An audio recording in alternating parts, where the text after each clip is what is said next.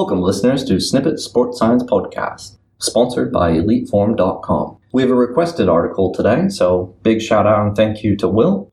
And this article is The Physiological and Psychological Effects of Exercise on Sexual Functioning.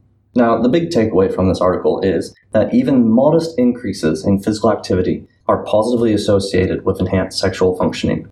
Sexual functioning is also strongly linked to overall health, supporting the usefulness of including sensitively presented information about the benefits of exercise and being physically fit as it relates to sexual functioning in adult health education curricula. Gender and age differences, physical self concept, and well being have also emerged as important factors when considering the links between physical fitness, sexual functioning, and overall health. This is quite a comprehensive review article. And what they said here, the evidence based understanding is required to more fully appreciate how and why physical activity and physical fitness, defined as cardiovascular endurance, muscular strength, muscular endurance, flexibility, and body composition, are associated with overall health across the adult lifespan. For the purpose of this research that was done for this article, they focused on the links between physical fitness, sexual functioning, and overall health. Longevity, quality of life, and successful development and aging are closely associated with physical activity and physical fitness. Those who are more active and fit physically tend to live longer, have a higher quality of life, and develop successfully as opposed to those who lead a sedentary lifestyle. Inasmuch as the benefits of being physically fit across the lifespan seems clear, this is a tough to reconcile considering the US, UK, European, and Asian obesity epidemic this is a really relevant paper. Absolutely. And sex is another one of those things, similar to exercise and diet, that it's very difficult to speak to people about in an empirical setting because everyone does it. You know, so everyone, there's quote unquote common knowledge of what effects does sex have. And so a lot of the things that we discussed today might not necessarily be along the social norms of what most people consider to be healthy sexual practice, but it is the empirical evidence. Yeah, in general, being more physically fit and healthy are associated with optimal sexual functioning across the adult lifespan. On the other hand, sexual dysfunction, defined as the decreased overall sexual function, desire, arousal, and orgasm, tends to increase precipitously by a decade after the age of 50. Sexual dysfunction, such as erectile dysfunction, has been linked also to fewer hours of exercise per week, obesity, smoking, alcohol consumption, and television viewing time. Noticeably, in one study, they documented that each of these variables were modifiable with greater physical activity, not smoking, leanness, and moderate alcohol consumption being associated with decreased risk of erectile function. As we all know, we make small lifestyle changes, and people always say it's made a massive difference. This is what they're really saying here. Yeah, that's great. It's anyone who's having issues with sexual functioning, I think, should feel very hopeful about the fact that most of these factors are modifiable there are lifestyle changes that you can make to improve your sexual functioning. Exactly right. Sexual dysfunction is clearly having a negative impact on an increasing number of individuals due to the rise of obesity and the lowered rates of physical activity. One study suggested that the lifestyle risk factors for erectile dysfunction are similar to those risk factors for life threatening conditions such as heart disease and stroke. Thus, diagnosing and acknowledging sexual dysfunctions can be a vital tool in the early detection of cardiovascular disease and diabetes. Adult healthcare professionals would seem to be the ideal partners in community efforts to skillfully create awareness and a sense of what to do about these issues. A lot of the connection between physical fitness and sexual function is mediated by people's self image. As someone becomes more physically fit, they become more comfortable with themselves and are then able to have improved sexual functioning. So, for example, it's reported that overweight individuals are more likely to report apprehensions about nudity, and that a higher body mass index can result in avoidance of sexual situations. Dissatisfaction with physical appearance can result in sexual problems. And so, by being more physically fit, we can improve the satisfaction with our physical appearance. In addition to the psychological detriments, there are also physiological consequences. For example, high levels of body fat inversely impact testosterone levels, which affects both sex drive and orgasmic function. Sexual dissatisfaction and sexual difficulties are common among individuals with excess weight. Both overweight and obese women and men reported decreased sexual desire. For men that had a body mass index greater than 28.7, there was a 30% higher risk for erectile dysfunction. And in fact, 75% of men with erectile dysfunction were classified as overweight or obese. very strong relationship there. Half of obese men reported difficulty with sexual performance, while over 40% recorded problems with sexual desire. A third of women found that they usually or always experience sexual difficulty with sexual performance. Similarly, 40% of obese women reported that they did not enjoy sexual activity. Overall, the relationship between adult self concept and sexual function is yet to be established. However, low self esteem often leads to risky promiscuous sex practices.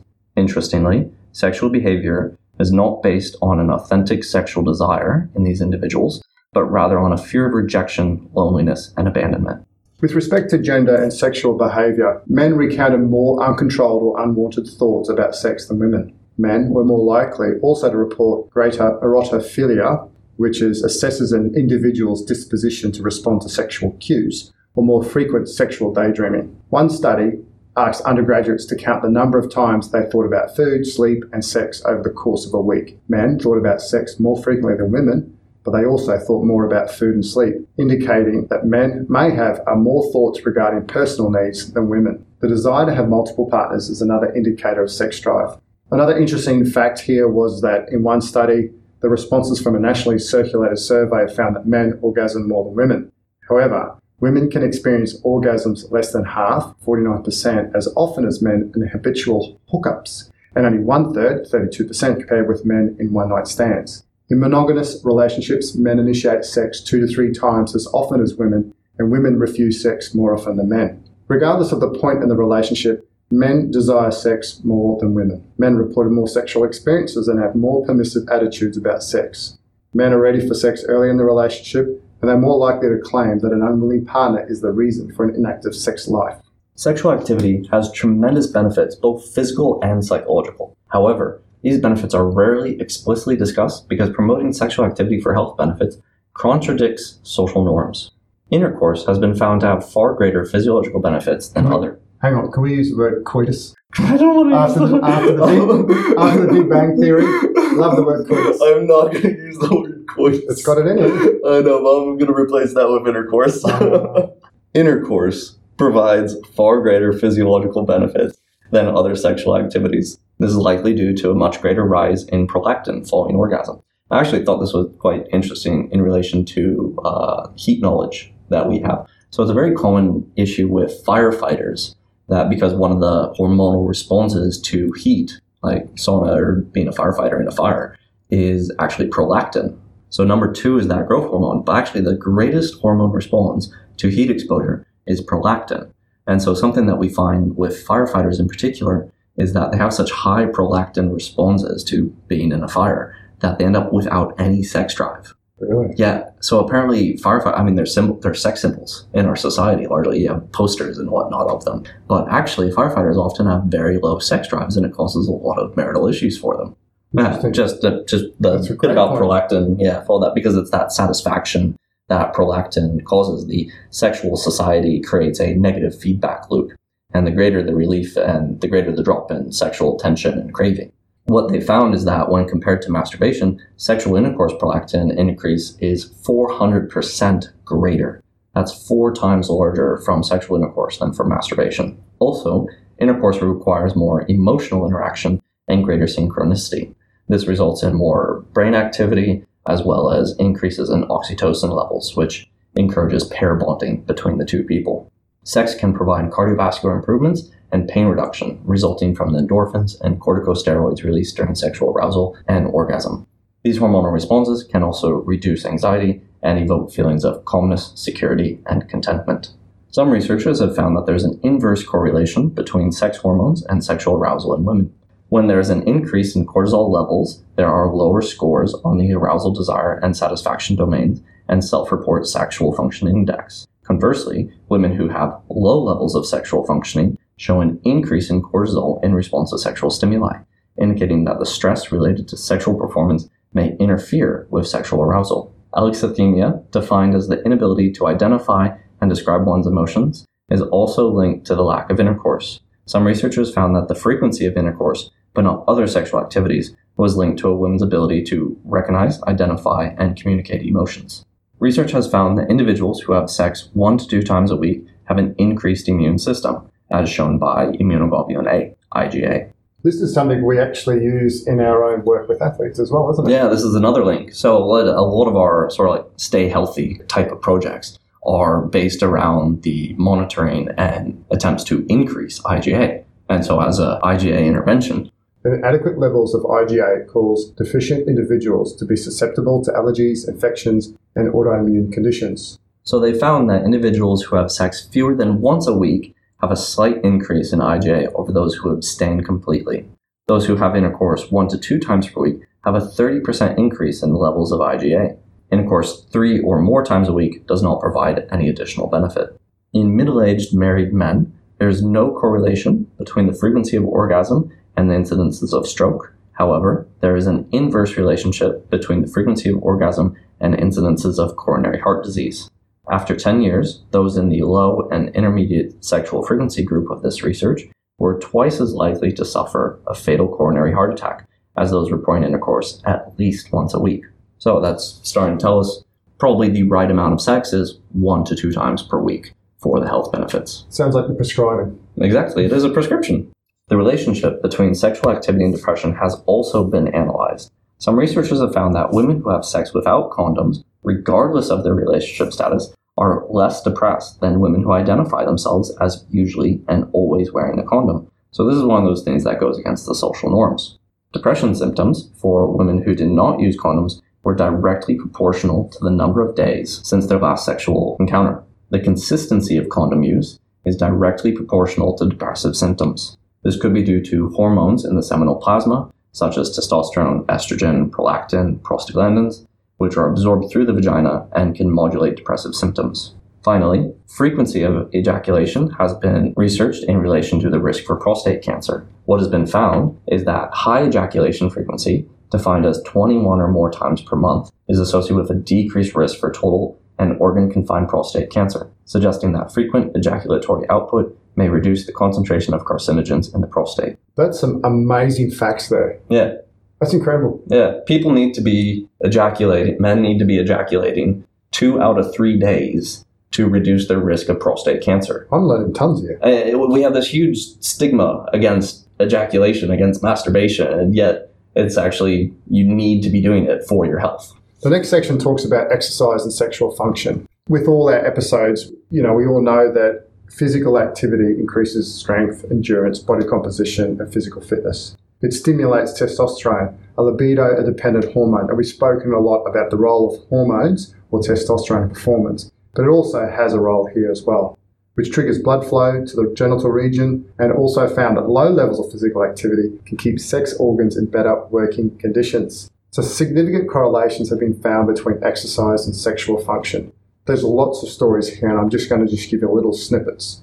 So, for example, Treadmill exercise duration has predicted sexual activity duration. In this study, participants experienced 2.3 extra minutes of sexual activity for each additional minute of treadmill time. So that's time to exhaustion on a treadmill accurately predicts someone's sexual stamina. Correct. More fitness, more stamina. We, we basically have an empirical test for how long can someone last in bed. Correct. Being a uh, power athlete, Oregon, Oregon power, strength and power athletes struggle a little more with stamina. You know, it's it's a lot more weight to move.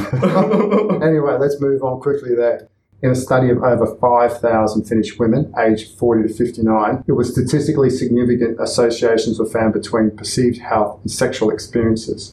A negative attitude towards oneself was associated with negative sexual experiences and performance impairment. Strenuous exercise was associated with orgasm amongst women 42 to 46 years, but not among women 52 to 56 years. Another really interesting study looked at the correlation between physical activity, sex hormones, and sexual activities of 531 men. Moderate to intense physical activity was associated with increased concentrations of hormones, which in turn increased the frequency of masturbation and sexual intercourse. So although there's been numerous correlation studies involving self-reported exercise, there's little research examining the effects of physical fitness on sexual function. In another study where subjects were randomly selected to participate in an exercise group, the physical activity group exercised between three and five days a week at intensity of 75 to 80% of maximal heart rate. In comparison with the control group, the exercise group had high levels of sexual arousal and sexual activity, and lower levels of sexual dysfunction and dissatisfaction.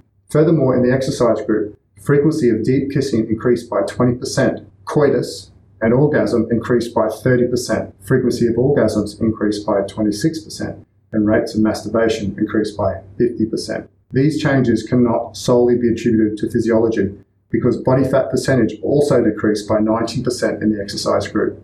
Therefore, changes in body image and psychological health may also have contributed to changes in sexual function. So that seems to be a pretty strong change that a lot of these changes that we would think are due to exercise are largely due to the fact that exercise gives us a better body, better confidence, better stamina rather than an actual direct physiological effect. Both physiological and psychological improvements are associated with sexual pleasure, erectile function, frequency of sexual activity, and the ability to have orgasm. However, it's also correlated to body image, self concept, and sex drive. High levels of body fat inactivity and excess weight can cause hormonal changes which negatively affect the sex drive and orgasmic function. Physical endurance and muscle tone have been found to improve sexual functioning. Short and intense physical activity is associated with an increase in testosterone, which increase sex drive, sexual interest, and sexual function. Improvements in cardiovascular health can improve blood flow and blood flow to the genitals. That's somewhere where I think blood flow restriction training might also jump in there. If you want to improve cardiovascular health, especially to the groin region, you know, you'd wear your BFR cuffs pretty close to the groin. We know that there are proximal effects from that sort of cuff usage. Definitely. Yeah, yeah. good point. Sexual functioning is related to better physiological and psychological well being. Sexual dysfunction is less likely to arise in people who are in good health. Good health is significantly associated with frequent sex and quality sex life. People in very good or excellent health are 2.2 and 1.6 times more likely to report an interest in sex than those in fair or good health. Similarly, at age 55, those who were in very good or excellent health gained an average of 5 to 7 sexual years for men and 3 to 6 sexual years for women, as opposed to those who are in fair or poor health. Health is very important. Uh, overall, when you, when you look at this whole concept here, this evidence based literature review revealed that better physical fitness was positively linked to physical self concept and sexual satisfaction. Furthermore, the review added to the emergent evidence that enhanced physical fitness is positively related to improvements in both sexual functioning and overall health. However, there has been a lack of intervention studies actually examining that if you give someone an exercise intervention, what effects will that have? Similarly, there's even less likely to be a study that would actually have a sexual intervention and see what effects that that has on exercise. The article then actually went on to implications for practice and so forth. And really, when you look at society at the moment, it's so easy to become sedentary. You know, you go down to fast food places and you get like a small meal for five ninety five. You got Netflix, things are cheap and affordable. That stuff is really good for you. Therefore, you know, people have to make a concerted effort to actually get out there, turn the TV off, turn the phones off, and actually interact with their fellow friends or even their children. Or their lover. Their lover, in this case two to three times a week.